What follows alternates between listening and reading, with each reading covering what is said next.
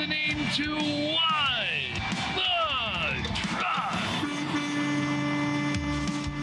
Are you ready to truck it? Welcome to the Enterprise Fleet Summit and welcome back for lunch. Hope you had a good time. Hope you enjoyed that icebreaker. I'm Dooner here with The dude, Michael Vincent, yeah, the icebreaker. Hopefully, people are making some good connections. I know they are on the uh, chat channels. yeah, I've made some Definitely are. lifelong friends at these things, and actually, Oh, I yeah, made some in an icebreaker. People I still talk to to this day. Yeah, absolutely. beautiful time. Absolutely. Networking is what it's all about. Hey, for those of you who are not familiar with What the Truck, we are a podcast that happens three times a week here at Freightwaves. Mondays, Wednesdays, Fridays at noon Eastern time. You can also listen to it on demand on FreightWaves TV or podcast players everywhere. Just look it up wherever you get it. We also have a newsletter that comes out on Tuesdays, freightwaves.com slash WTT to subscribe for that. This has been a great event so far. We kick things off with the brother of a gentleman I just had on Insiders, Michael right. Leto was just on Insiders, and I got great insight. FreightWaves Insiders, by the way, another podcast available on podcast players everywhere. I got some great insight on the relationship between Andrew Leto and Michael Leto. Oh, is that right? Yeah, so gave me a lot of context when Andrew met up with our proud president, George Abernathy. What was your takeaway? They were talking about uh, LTL versus, versus truckload and that Roadrunner investment. Yeah, so it was it was interesting to me because I, I grew up in, in LTL. That was the first twelve years of my career was was LTL, and so I you know being in truckload, it's interesting to hear the differences between between the two of those. And and you know we're talking about pricing and where pricing is in truckload, et cetera. In this particular thing, he's talking about the static nature of LTL and how important that is, and why some of the reasons he invested in in Roadrunner, right, and how difficult it is the planning that you have to have, that static nature. It doesn't adjust during the season. You can't adjust it during the season. There's no spot market to run and jump out into and all that other kind of thing. So you've got to really plan for it, even Yeah. though it's a very, very lucrative market right now, even in LTL, very Yeah. high to be a carrier.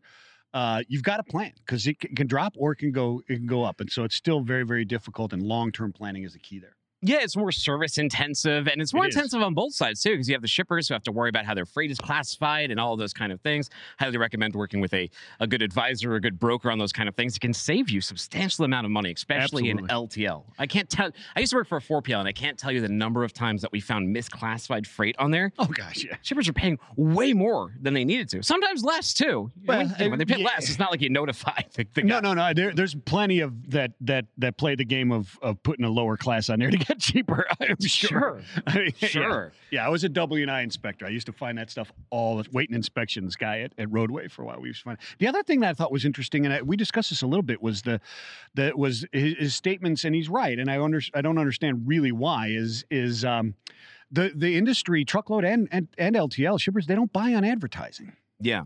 Is what he was saying. You've got to have that enterprise sales force that's out there knocking on the doors. So why do you think that is? I mean, if it's if a sales force can accomplish it, why can't advertising accomplish it? Is it because so much of the business is done on load boards and it's just names and numbers on a load board, or is it because the industry hasn't leveraged advertising all of that well? You know, this has traditionally not been a great business with great marketing until uh, recently. Companies like well, I mean, he- came around. Yeah, and he gave a shout out. He gave a shout out to to our our, our own company that we're near and dear to, Freightwaves. Right, Yeah. there was no medium to to really get that out there and affect uh, the industry through through pointed marketing. Yeah. Right. It was two across the board. Now you have that option, right? So it's never been traditional, right? Yeah. To be able to do it.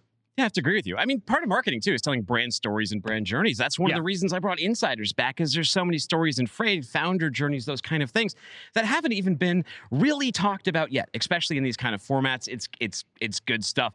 But you know what? There's a there's a problem. We were just at lunch, so I know you're hungry, and I hope you had some ketchup to dip your fries in, because there is a ketchup package shortage of 2021. You know, we've had a lot of things end up in recently. We've had uh, a number of things in supply chain end up in the mainstream, right? And it's usually Yes. bad stuff. You know, there's no toilet paper out there.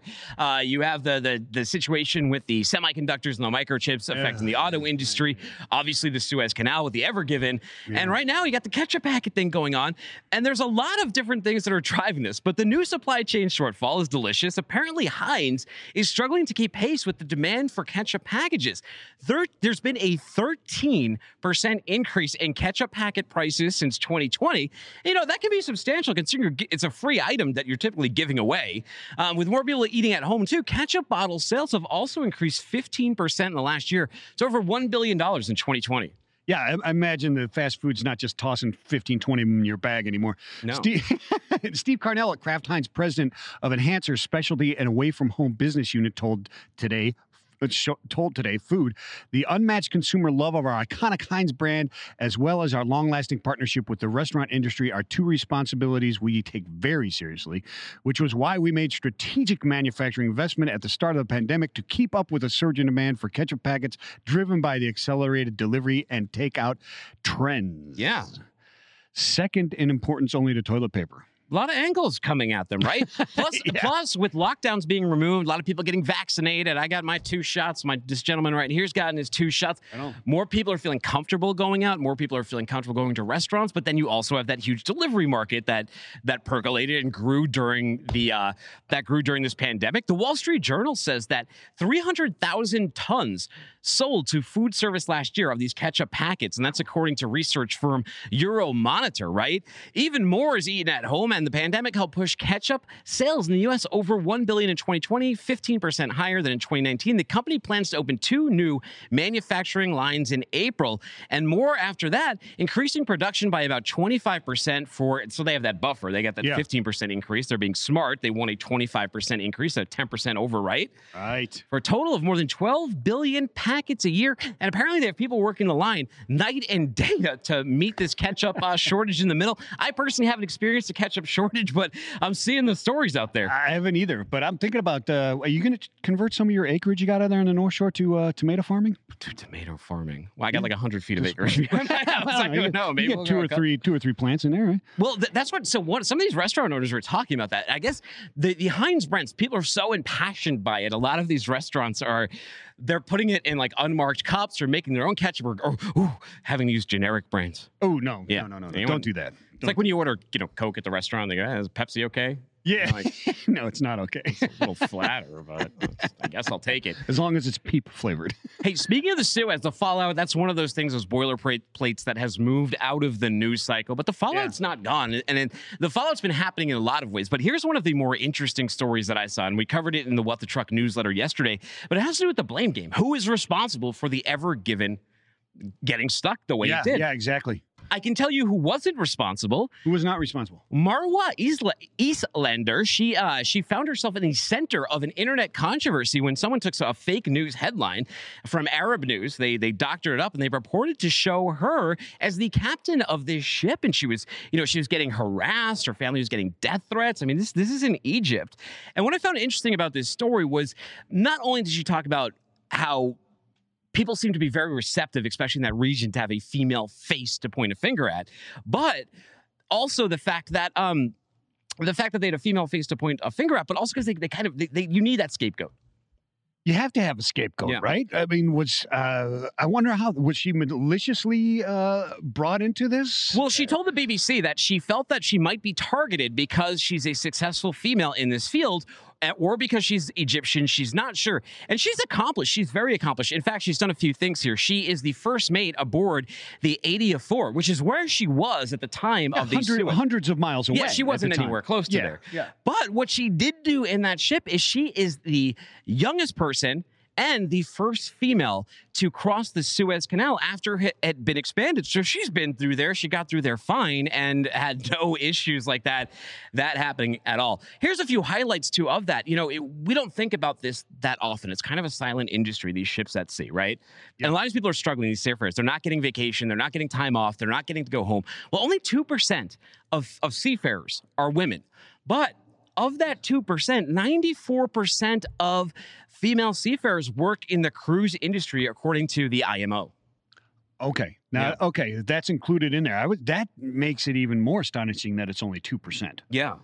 because I didn't even think of that uh, as being you know less industrial Yeah. uh, of, of a thing. But two percent, wow, that's far less than trucking. We need more women in our industry. Sure. I mean, we have 7% here in trucking. It- Yeah. It, goes between 6 and 7% year over year. And that's something we'd love to see increase and improve. But I mean, that being on cruise, being on not a cruise ship, that, that seems like a tough life too. But being on uh, being on a yeah. cargo ship seems like a much tougher life. I've been on both. Yeah. Have yeah. you? Yeah, the the the cargo ship not so good. Where did you take the cargo ship to? Uh, home after 9-11.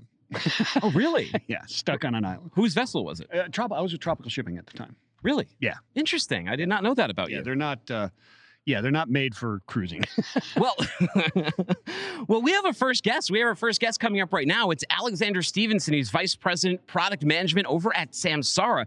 And I learned something new when I was researching this guest that people who work at Samsara are called Samsarians. Alexander, welcome, Samsarian. Thank you. Uh, nice to be speaking with you guys today.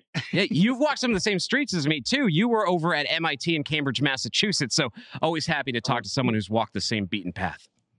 Absolutely. No, I love uh, going to Anna's Taqueria and getting all of the, the local uh, uh, delicious things in uh, in Cambridge and Boston. So yeah, miss it. Love that. Beautiful. Yeah, awesome, awesome stuff. No, the Samsarian. So, tell us a little bit uh, about it. You, you, so you went to Cambridge, MIT, and then you started your own peer-to-peer ride share company. That's right. Yeah. So often uh, in Europe, I got funded by Europe's largest VC to to do ride sharing, and and there too, you know, the goal there was also trying to to make things more efficient. You know, cars aren't used uh, a lot of the time; they sit parked, and so we wanted to try to use those more. And then uh, when that wound up, uh, I ended up uh, joining uh, joining Samsara to try to try to help uh, uh, increase the the efficiency of uh, of the, the trucking and, and logistics business. So So, for those unfamiliar with what you Samsarians do over there, what do you guys do?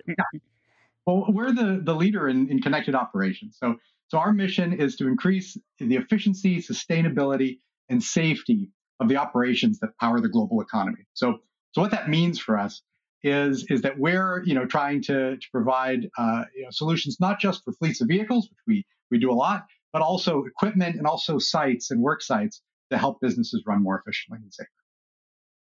Awesome stuff. So the Samsarium comes from your LinkedIn article that said, uh, "We love it when Samsarians get creative with our products. Recently, some leverage our different hardware to build automated greenhouses and plant monitoring systems."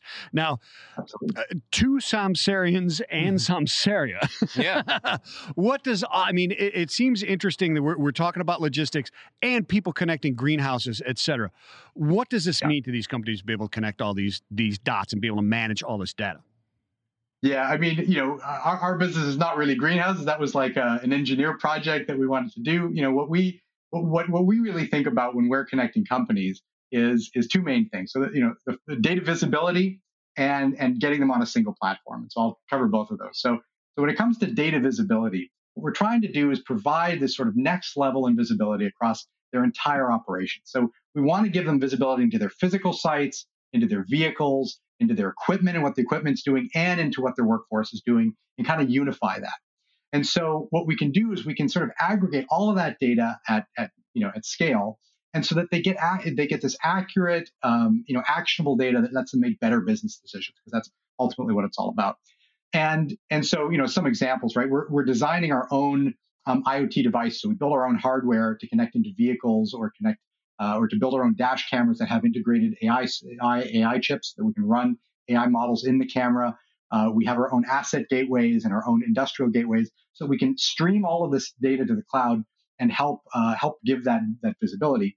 And then we can do that in the second part in a, in a in a one platform, right? So by design, we have a single dashboard that lets them connect multiple parts of their operation, and so that way they're they're you know from the safety and security of their vehicles to to what's happening in their sites uh, to what's happening in equipment, we can we can sort of unify that in a single a single space for our customers. Wow. You know, data's data's a great thing, right? But Mhm. data's something you got to keep clean. It can easily get overwhelming. Um, I love Yeah. when it starts off. It's like a garden. You're talking about greenhouses. Data Data's its own garden. If you let it get in the weeds, well, the weeds grow really quick. Very quickly. and we, we, well, you're talking about all these data points, right? Trillions of data points. How it, it can be overwhelming, right, to the average fleet owner, the f- fleet operator. Sure. How do we make it actionable, and how do we make it in in a form that they can use?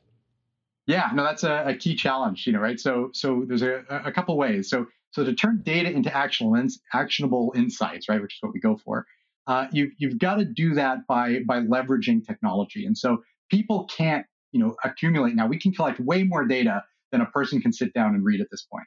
And so what we do is we use artificial intelligence and cutting edge approaches to sort through that and surface actionable insights. And we try to have brilliant design. We've got a great team that you know that specializes in how to how to design user interfaces and do that to, to surface those insights in a way that that that fleet managers, safety managers can actually uh, can actually understand. And so so you know some examples might be like uh, you know our our artificial intelligence for safety, right? Our safety AI sorts through thousands of hours of, of video footage in, in dash cameras on you know in in camera without having to, to transmit anything to the cloud to find the few minutes of really relevant you know coachable content that you might want to actually talk to a, a, driver about improving safety uh, without having to then monitor them and, and send a, a, bunch of stuff to the, the cloud. Similarly, um, you know, benchmarking. We've recently launched a feature where we can um, look through all of uh, the customers that have given us, you know, access to anonymize and uh, uh, and, and, process their their data to find, um, you know, how to uh, build a benchmark so that you can check for for for your fleet if you are performing uh, well against other fleets of your type. So for fleets that also have you know lots of short trips and uh, might uh, be running this certain model of truck. Uh, how what kind of efficiency are they getting? What kind of uh, uh, you know parameters are, are they operating in their fleet? So you can kind of know if you're doing a good job. It's more than just knowing the data, because the data doesn't always tell you what's wrong. You got to know, hey, for me, for my type of fleet, for that, what can I do to improve, and how do I make my my business better and, and more competitive? Yeah, I mean, even as he's talking here, you're thinking about all of the new ways data is extracted as everyone tries to fill that juice cup full of data. Yeah. And even video, he's mentioning the dash cam. So you're not just pulling the video itself, there's there's other data that is compiled and parsed from that actual video. That's right. So you can you can actually get, you know, so so there's models now that can can look at the video in the dash camera and computers can can extract what's going on. So we can read position of traffic around the vehicle, understand if they're following too close or not, and and and actually alert uh, drivers and prevent accidents. Because you can say, let's say, if a driver's not looking at the at the road, and we can detect with a camera that there's a vehicle in front of them that's getting in a, a dangerous uh, situation, we can fire an audio alert in the cab uh, and avoid that. But it's it's you know even outside of the truck, you know, like uh, there's a, a, customer, for example, um, Certarus, they're a Canadian uh, uh, compressed natural gas and and renewable gas provider so they're using not only these dash cameras to make things safe, but then they also have um, you know telematics in those tankers uh, to, to track position and make their, their deliveries more efficient. But then they're also using all of our, our equipment in uh, to monitor their pumps and compressors and uh, and other aspects. So they've also reduced their downtime. They know when they need to go service things. Uh, you know when, when they have downtime, uh, you know whole towns are without houses are without uh, heat, right? And so that can be very serious. So having this sort of single view means you can start to work, you know, across both the safety aspect, but then also into the rest of the business operations. And, and, and, really that's what we're trying to do for our customers. Alexander, this has been this has been fascinating. And yeah. I, I, mean, I wish we had the whole entire summit to talk. Unfortunately, we don't. But people who want to learn more information, continue the conversation with you, where should we send them to? Absolutely. Head over to samsara.com uh, and uh, and you'll you'll find everything you need to to need there. That's S A M uh, S A R A.com. Hopefully, we see you at F3 in person once we bring these in person yeah, events absolutely. back. November 8th to 10th, right here in Chattanooga. That would be fantastic. I'd love to get up to Chattanooga. Yeah, hey, use promo code WTT. Go to go That's to right. live go to live.freightwaves.com. If you're going to check out one of these tickets, use promo code WTT. Save 200 bucks on me on the two big guys up That's here. That's right. We'll save you some money, right? Get That's right. Summertime. Yeah, we'll Go save take you 500 vacation. bucks, man. Two. Well, yeah. How, how will it save you five? I don't know. It's only two. Well, buy more than one ticket. Well, but the, the it won't math out. Buy three. That would be 600. That's why I'm on what the truck. Yeah, exactly. Not what the math. Yeah. That's for Freightonomics. We'll let Anthony Smith do the math questions. But right now, we got to talk to Chris Orban. He's Vice President Data Science over at Trimble. And he knows a little bit about Chattanooga because he spent some time down here in the past. Chris, thanks for joining us on the show. Thank you so much, and I, and I also would love to get back to Chattanooga for uh, the next uh, in-person FreightWaves uh, meeting. But really look forward to that. Uh, it's going to be great. November 8th to 10th. The energy is going to yeah. be off the charts. You know, one of the things, Chris, that you specialize in is a topic that has been very prominent today, right? It's connected supply chains. And those have been highlighted, especially by the vaccine. And we're seeing the rollouts, and, you know, America's really gotten its stuff together recently, but last year, not necessarily the case. But talk a little bit about connected supply chains. Well, what's really exciting for me is this this concept that we can move away from this sort of competitive nature of you know the shippers are going to try to get one over on the carriers. The carriers have to you know hold back and can't really share their full capacity or what they can actually do with the shippers because you know it's this competitive thing where we're always trying to you know one up the other person.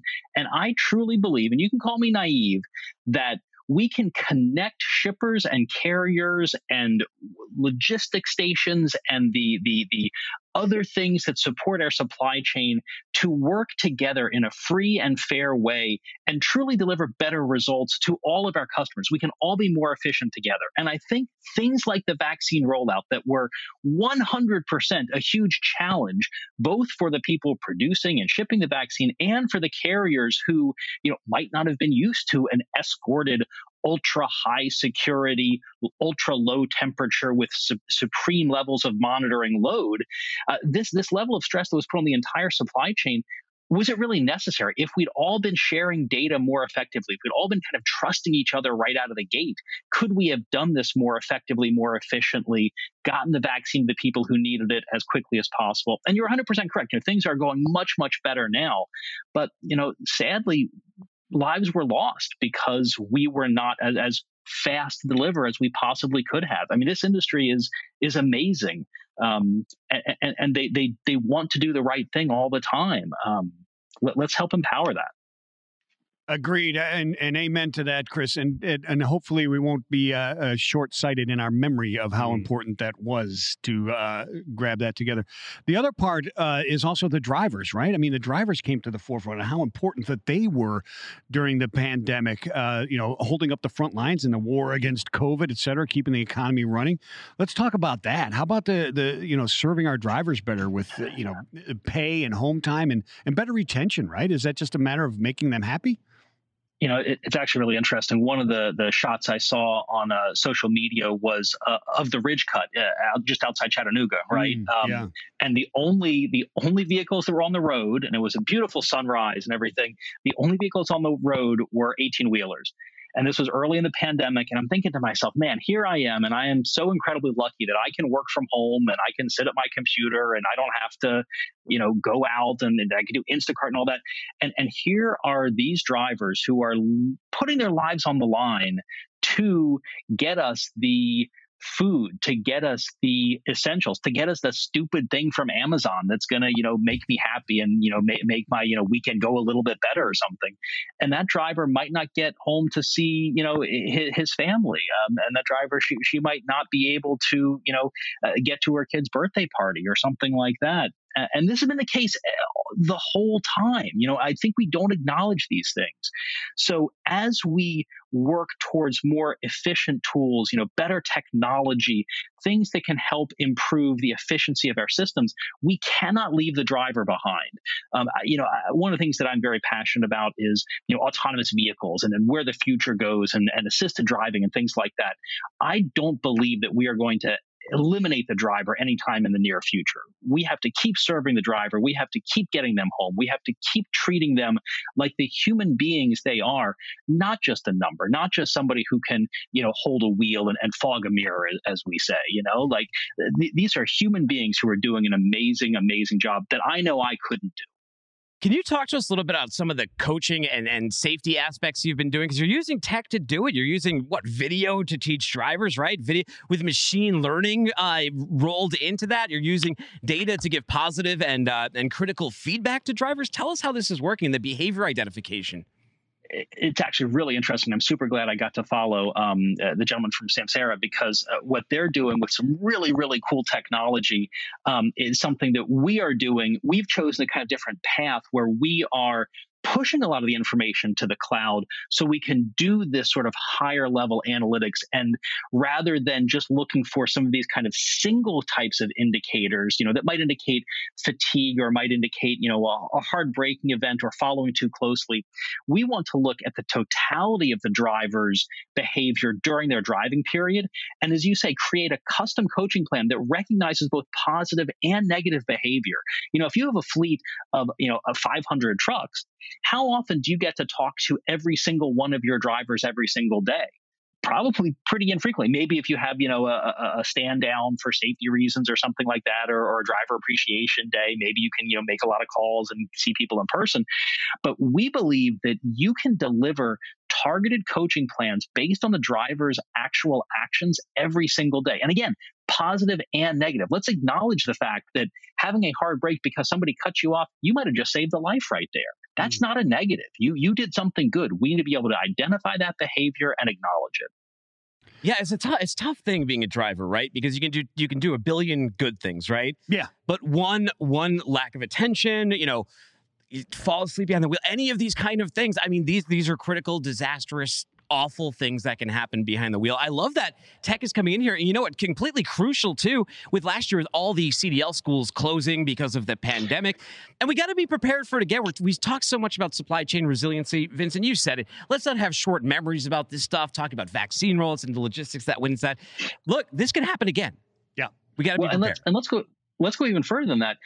What can we think about that we haven't seen before? So yes, we can't forget the lessons we learned here, but what is the next type of event? And it's it's this this concept in data science where we think about, you know, how do we predict what we have never seen before. It's really, really hard. It's a tremendously challenging problem, but it's an understood problem. We can move towards and look at the weaknesses in our system and try to shore them up. And that's really what we believe at Trimble we can do with some of these tools around connected supply chain and supporting the driver and doing this aut- autonomous coaching where we really, really help the people who need our help the most. Chris, it's been a pleasure. How do people reach out, get more information, and learn about some of these great programs? At trim- Trimble.com, uh, everything uh, you can need is right there, and uh, we'll be happy to help you any way we can. Awesome. Take it easy, Chris. Thank you very Chris. much for joining us. Thank you so us. much. One of our last live events, we did a um, we did a what the truck from a Trimble event, and there is a funny story because there was a different co-host here. you were on the other side of uh, of the country. You were in California with our Yes, proud president. George Abernathy. president. and yes. you were my, my you were- partner in crime. you were you were pranking that one former co-host yes. Yeah. about his hat. It was uh, it was a good time, but that was a great event that Trimble put out. And you know, we mentioned F three, folks.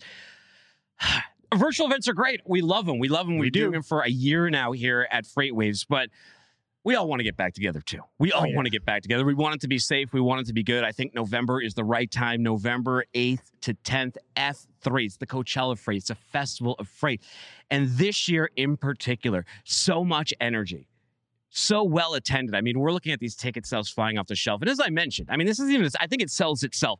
But as a uh, as a loyal listener or as a first time listener, we're still going to hook you up. Save 200 bucks. Live.freightwaves.com. Go get that F3 ticket. Type in WTT. Save yourself 200 bucks. Hey, when you're at the website, get the newsletter too. Freightwaves.com. Oh, yeah, you gotta do that. Sign up for that. You got to do that. I, I- which I missed reading it yesterday. I'm sorry. I was under the weather a little bit. It's all right. it's all right. I know. You, some, that's look. We're not going to lie. That COVID shot it can it can put you down the next day. That COVID shot can put you down for about a day. I can attest Yeah. to it. I was out yesterday. It's just your immune system doing its thing. Yeah, that's exactly what it is. Here's the big story. This is on freightwaves.com. It was just published. And this is something that all fleets are facing, and it's this driver pay. We're talking about attracting drivers, keeping them happy. Mhm. We talk so much about predictability in this business, but we're a reactive business, right? Yes. But It's like the guy always says, I keep it real. I'm real. I'm real. Like, act real. Yeah, and Chris, was Just act real. and Chris was just talking about it. You know, we are Yeah. we're reactive. We reacted to COVID. Now we need to start modeling future things. So what could happen next, right? You don't know what you don't know. Yeah. Yeah, we're reactive. But we're still getting back to the point where, to, in order to attract drivers, you got to open the wallet and you and you got to pay them. And it's it's eerily reminiscent. It's just reminding me of what happened in 2018. And I hope we don't have 2019 with those record bankruptcies because we have to pay these drivers to fill the seats. But what else can you do? Well, John Kingston reports Knight Swift is the most recent trucking company and the largest one in the latest round of increases to boost driver pay. Companies have been announcing increases in driver pay since the end of last summer. For every company that makes a public announcement, it is unknown how many are increasing pay rates without a public declaration. That's right. And in the case of uh, Knight Swift, the numbers it announced early Wednesday appear to be put in the range of other recently disclosed increases, right? So the company noted that this was not an initial increase, referring to multiple pay increases and incentives over the next six months. In the latest round of pay hikes, Knight Swift said that the experienced drivers, depending on that experience, will be able to uh, begin driving at more than 50 cents per mile. Depending on the part of the country the job is based, the starting pay can even be at 60 cents per mile. The company also said that for independent contractors, contract rates will be increased by 3 cents to 5 cents per mile, depending on the line of business. Hey, got to get the getting while it's good. But we always talk about turnover in this this industry, and then we constantly add these bonuses in, which makes the turnover because you're kind of incentivized as a driver. If you want more money, the best way to get it still is to a lot of times is to go to another company. Yeah, absolutely. And you know, George, uh, our proud president, was uh, speaking earlier to uh, was it Abel at uh, at Dart? Dave Abels, yeah. yeah, Dave Abels at Dart, and he talked about the importance of of uh, of of uh, bias towards the uh, the incumbent Yeah. in in bid processes and how that can help everybody out in the business, right? Be more partners, not going back to like three year long contracts. Yeah. but just uh, taking certain things out of those bid processes that that keep those relationships, and that helps with dri- driver turnover. Sure, does. They'll follow the business. This company loses this business to that. All the drivers move over there, and it creates that turnover. Hey, and also, if you want a job in supply chain, no better time. Separately, XPO said Wednesday it was launching a new wave of hiring initiatives. They're bringing a bunch of people on for their LTL business. XPO said it was looking to fill more than 1,400 positions, including 750 CDL drivers and 700 dock worker positions. It also does 100 slots to fill for people who would work as dock workers while training for their CDL license. So you get paid while training to fill a seat in a truck, moving some of that LTL freight. Sounds like a pretty good deal. And you know what? Speaking of insiders, you know what Michael Leto told me on there? Michael Leto from Emerge, CEO at Emerge, who they like to hire. Now, we always hear about the ex athletes. We Yeah. always hear about the ex athletes, but he said he likes to hire wait staff as well. The logistics of serving tables. Hey, we got another What the Truck coming up at you a little bit later in the program. Stay tuned here at the Enterprise Fleet Summit. Enjoy the day. We'll be back. We got another hot session coming right up. Peace and love.